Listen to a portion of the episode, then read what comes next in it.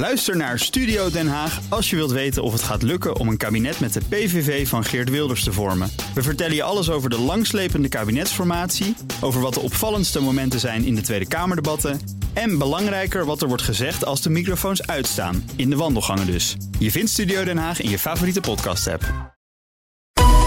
Onze redactie werkt op dit moment aan veel nieuwsverhalen. Je hebt het vast voorbij zien komen dat er weer pittige coronacijfers zijn. Helaas zou ik daarbij willen toevoegen. Het reproductiegetal staat op 2,17.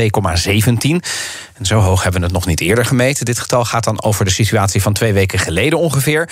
En hoeveel zorgen we ons hierover moeten maken... dat gaan we om vijf uur vragen aan immunologe Marjolein van Egmond. We gaan het ook hebben over de vaccinatieplicht. Want je ziet toch steeds meer Europese landen die zich daaraan wagen of over nadenken. Luister even naar Macron gisteravond. J'appelle solennellement tous nos concitoyens non vaccinés à aller se faire vacciner dès aujourd'hui au plus vite. Ja, de verplichting gaat daar al gelden voor zorgpersoneel.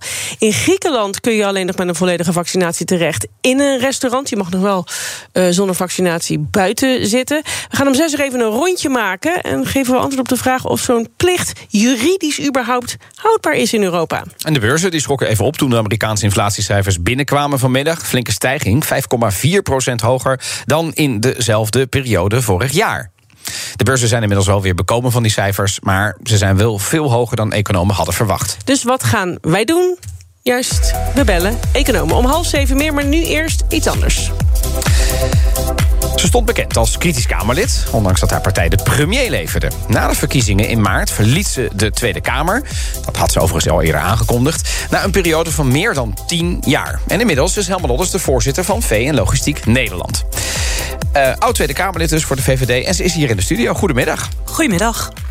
U volgt Henk Bleker op bij VN Logistiek Nederland. Staat hier nou de nieuwe Bleker of gaat u een radicaal andere koers varen? Zullen we ergens in het midden uitkomen?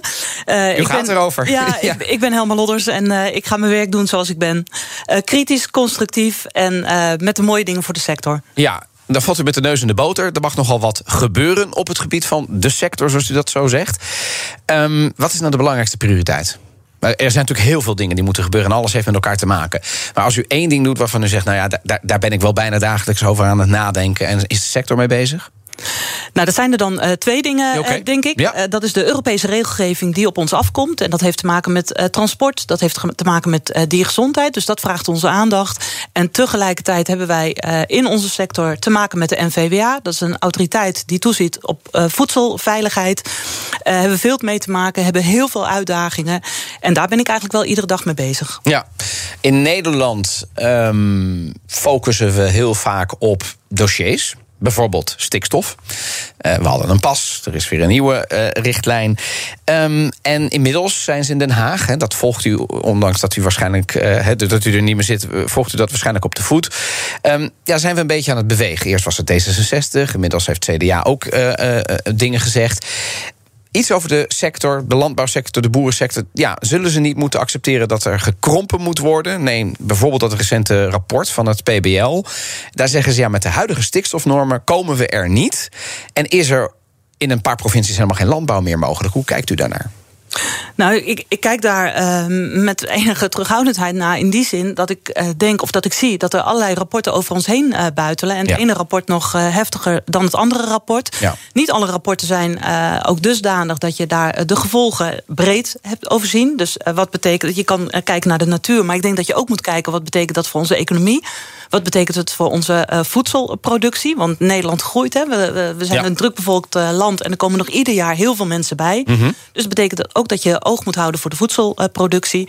En uh, ik, ja, ik denk dat je het veel breder moet aanvliegen dan alleen de stikstofproblematiek in relatie tot uh, de Ja, boeren. maar die, die, die die, voeding- sorry, die, die voedselproductie, de 80% gaat toch naar het buitenland? Dat is toch helemaal niet voor ons? Uh, nee, maar als u uh, kijkt waar die 80% heen gaat... we denken dat het de hele wereld over gaat... maar het allergrootste gedeelte gaat net over de grens... naar Duitsland of naar België.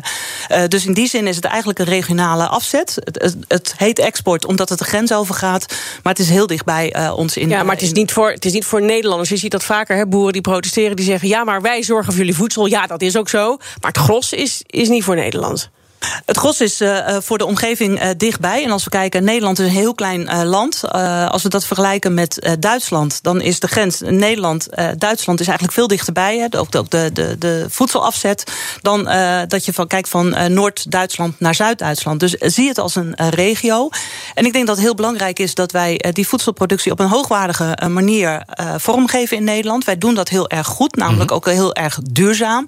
En dat moeten we wel in oogschouw nemen. Nou, dat is zo. Uh, Wageningen staat bekend als. Uh, uh, er, komen mensen uit China voor een dagje congres op Wageningen. Want ja, we, we, kunnen dingen in dit land die bijvoorbeeld op de rest van de wereld. Tegelijkertijd is efficiency wel iets waar, laten we zeggen, Nederland op voor staat. En is dat nu het criterium wat in een duurzame samenleving straks ook moet prevaleren?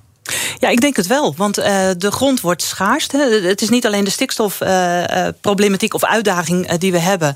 We hebben ook te maken met ruimtegebrek in dit land. Zeker, we hebben, we hebben toch bijna geen ruimte meer? We hebben bijna, dus daar moet je heel efficiënt mee omgaan. En dan is het juist de Nederlandse boer en tuinder... die op een hele efficiënte manier voedsel kunnen produceren. Wij doen dat veel beter dan de landen om ons heen. Dus dan kan je zeggen van ja, goed, laten we dat maar uitzenden mm -hmm. naar de landen om ons heen. Maar dan ben je eigenlijk verder van huis. Wij doen het op een hele duurzame manier. Tuurlijk ja. moet je kijken naar het ruimtebeslag dat het, uh, dat, dat het neemt. Want we hebben ook een aantal andere uitdagingen.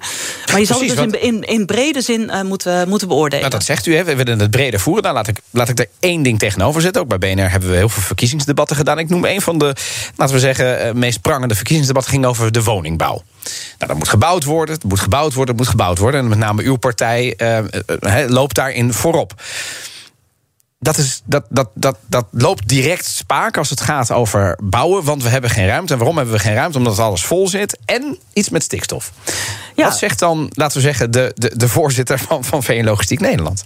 Dan zegt de voorzitter van VN Logistiek Nederland... ook dat dossier moet je breder uh, bekijken. Want Wat bedoelt u daarmee? We kunnen, uh, we kunnen uh, zeggen, we moeten bouwen, bouwen, bouwen. Dat hoor ik heel veel zeggen. Zeker, moeten we ook doen. Maar tegelijkertijd moeten we ook kijken naar andere oplossingen. Wat is een andere oplossing die, die zou kunnen? Ja, een van de oplossingen waar we naar moeten kijken... is het hele toeslagensysteem. Dan zult u denken, het toeslagensysteem, dat was kinderopvang. Ja, inderdaad, daar hebben we heel veel ellende van gezien... de afgelopen jaren. Maar de toeslagensysteem in Nederland houdt ons ook in de greep. Twee mensen die alleenstaand zijn, willen samenwonen... die uh, rond moeten komen, allebei van minder dan een middeninkomen... Mm -hmm. die gaan niet bij elkaar uh, wonen. Waarom? Omdat ze 20.000 euro per jaar uh, kwijt zijn... door het verlies van toeslagen. Dat ja. is een systeem wat zorgt dat die woningmarkt op slot houdt. Ja. Dus er zijn veel meer elementen waar je naar moet kijken. En dan kan je de optelsom maken. En dan denk ik dat we veel beter bezig zijn... om dat woningdossier aan te pakken... dan alleen maar te roepen, we moeten bouwen, bouwen, bouwen. Tuurlijk, moet ja. gebeuren. Maar kijk ook naar de andere elementen daar. Maar ik, en ik wil u direct geloven dat we dan nou ja, een paar procentpunten meer woning kunnen bouwen op het moment dat we bijvoorbeeld mensen toestaan. Eh, onderschat dat, onderschat dat uh, getal niet? Nee, dat wil ik niet doen. Daarom zeg ik, ik wil u alles geven, maar daar gaan we het niet mee oplossen. Dus we zullen, we zullen flankerend beleid moeten voeren. En dat betekent dat we iets moeten doen. Daar wil ik u dan toch over horen, over, over, dat, over die stikstofnorm. Tuurlijk. En dat, en dat zit vooral in de landbouw. Wat moet daar gebeuren? Wat daar moet gebeuren is, we hebben afgelopen jaar veel debatten gehad in de uh, Tweede Kamer over de aanpak van het stikstofprobleem. Ja, het kabinet heeft daar anderhalf miljard voor uh, vrijgemaakt aan geld. Dat ligt op de plank en daar is er eigenlijk nog geen euro van uh, benut. Ga dat geld inzetten in die gebieden waar de problemen echt het allergrootst zijn. En wat moet daarmee gebeuren? Waar moet het geld geïnvesteerd, in geïnvesteerd worden om te zorgen dat we het vlot trekken? Ja, dat ga je niet investeren door uh, boeren uit te kopen, want dat kost heel veel tijd en dat kost heel veel geld. Maar voor twee of drie ton aan investeringen kan je boeren helpen. Als je dat mm -hmm. als overheid mee wil financieren, kan je helpen om de stikstofproductie met 70% terug te Maar je moet toch ook uitkopen? Daar, daar, daar ontkomt de sector toch niet aan. Hoe, hoe vreselijk dat ook is, denk ik, voor heel veel gezinnen die daar he, hun, hun levensonderhoud uithalen. Um, ja, u, u zegt uh, weer de krimp van de veestapel of de krimp van de uh, landbouw uh, voorop, terwijl er andere oplossingen zijn. En we hebben nee, maar het is toch en, en, en allemaal? Als we nou eens beginnen om anderhalf miljard te besteden aan uh, maatregelen die de stikstof op een forse manier uh, terugdringen. Uh, investeringen in stalsystemen kan tot 70% stikstofreductie. Ja, kan, maar dan moeten de mensen die daarmee werken, die moeten wel precies exact doen wat voorgeschreven is. Anders nee, gaat het mis. Nee, dat, dat zijn simpele investeringen in een stalsysteem. Ik ga geen namen noemen, want dan maak ik reclame voor de bedrijven die dat leveren. Het is trouwens BNR, ja, ja, er mag meer hier dan bij de publieke omroep. Maar is niet goed. vies. nou, kijk kijkt naar uh, Lely, dat is een uh, innovatief ja. Nederlands uh, familiebedrijf ook mm -hmm. nog eens een keer, wat hele mooie investeringen doet om die stikstof te reduceren op de boerderij. Zo'n investering van, nou, ik schat in 2,5, misschien 3 ton. Daar kan je heel veel boerderijen, ja. heel veel stallen, 70% stikstof van reduceren. Laten we daar nou mee beginnen. Dat, dat kunnen we morgen doen. Het uitkopen wat u vraagt, dat gaat heel veel tijd kosten. En dan vraag je je af of je de juiste boerderijen uitkoopt. Ja. want het, je moet het wel beginnen bij het, het wel ruimte op. Uh, ja, maar wat hebben we aan een, aan een boerderij opkopen uh, midden in een uh, polder waar niemand wil wonen? Bouwen, bouwen, bouwen. Ja, maar waar niemand wil wonen. Ja, nou ja oké, okay, ja, u zegt het. Ja. Bedoel ik. Ja. Seba, nu heb ik het idee wel een goede daar bij VN Logistiek. U bent met, het is met de paplepel ingegoten sowieso, hè, het boerenbedrijf. Nou, het is een ontzettend mooie uh, sector. En ik heb inderdaad van, uh, van jongs af aan op een boerderij uh, gewoond. Dus ik weet waar de sector mee bezig is. Ik weet ook hoe belangrijk het is. En waarom ik zelf ook enthousiast word. U zit het aan mij. het is zo ongelooflijk belangrijk dat we weten waar ons voedsel vandaan ja. komt. Ik wil straks niet van mijn voedsel afhankelijk zijn van landen als China of India... waar ons melk of melkproducten vandaan ja. komen. Alsjeblieft niet. Nee, ik zeg Laten ook dat, u, dat uw nichtje Adinda Lodders... Die is, die is van de LTO. Was. Oh, die is nu net weg. Oké, okay. nee, dat zeggen ze opvallend dat de hele familie lijkt het wel daar zo'n beetje dan in zit. Ja. Ja, mooi. U, u, heeft een opvallende ode gekregen toen bekend werd dat u wegging als Kamerlid. In het programma Even tot hier. Dit is dus echt Helma Lodders. Een vrouw die je nooit vergeten moet.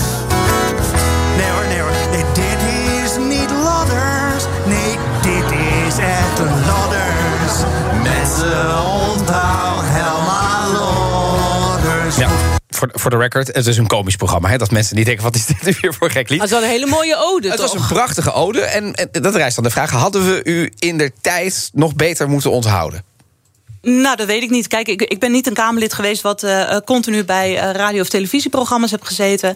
Ik ben uh, een Kamerlid wat vooral bezig was met, met ja, werk achter de schermen. Dat vond ik belangrijk. Dat vind ik nog steeds belangrijk. Het gaat wat mij betreft om, om de inhoud. Ja. En ja, misschien is het meer een verwijt aan mezelf... dat ik wat meer had moeten doen in, in dit soort programma's. Maar het gaat om de inhoud uiteindelijk. En, ja. zo heb ik mijn Kamerlidmaatschap ingevuld. Heeft u nog contact met andere Kamerleden uit uw zeker, partij? Zeker. Die spreekt u nog wel eens? Ja, zeker. zeker. Ik, heb, ik kijk terug op een enorm mooie uh, tijd. Ja. Uh, bijna elf jaar in, uh, in Den Haag rondgelopen. Dat is een lange periode. Heel veel lief, maar zeker ook leed gedeeld met elkaar. En ja, er waren periodes waar je meer in Den Haag was dan dat je thuis was. Dus dat. ja. ja. In ieder geval als voorzitter van Veen Logistiek Nederland zit u hier. Um, en ik heb zo het gevoel dat het niet de laatste keer gaat zijn. Ik hoop het. Dank u wel. Helma Lodders, de voorzitter dus en oud-Tweede Kamerlid voor de... Ook Diana Matroos vind je in de BNR-app. Ja, inderdaad. Je kunt live naar mij luisteren tijdens de Big Five. Ook handig in de BNR-app. Breaking nieuwsmeldingen, maar ook het allerlaatste zakelijke nieuws. En je vindt in de app alle BNR-podcasts, waaronder Wetenschap Vandaag. Download nu de gratis BNR-app en blijf scherp.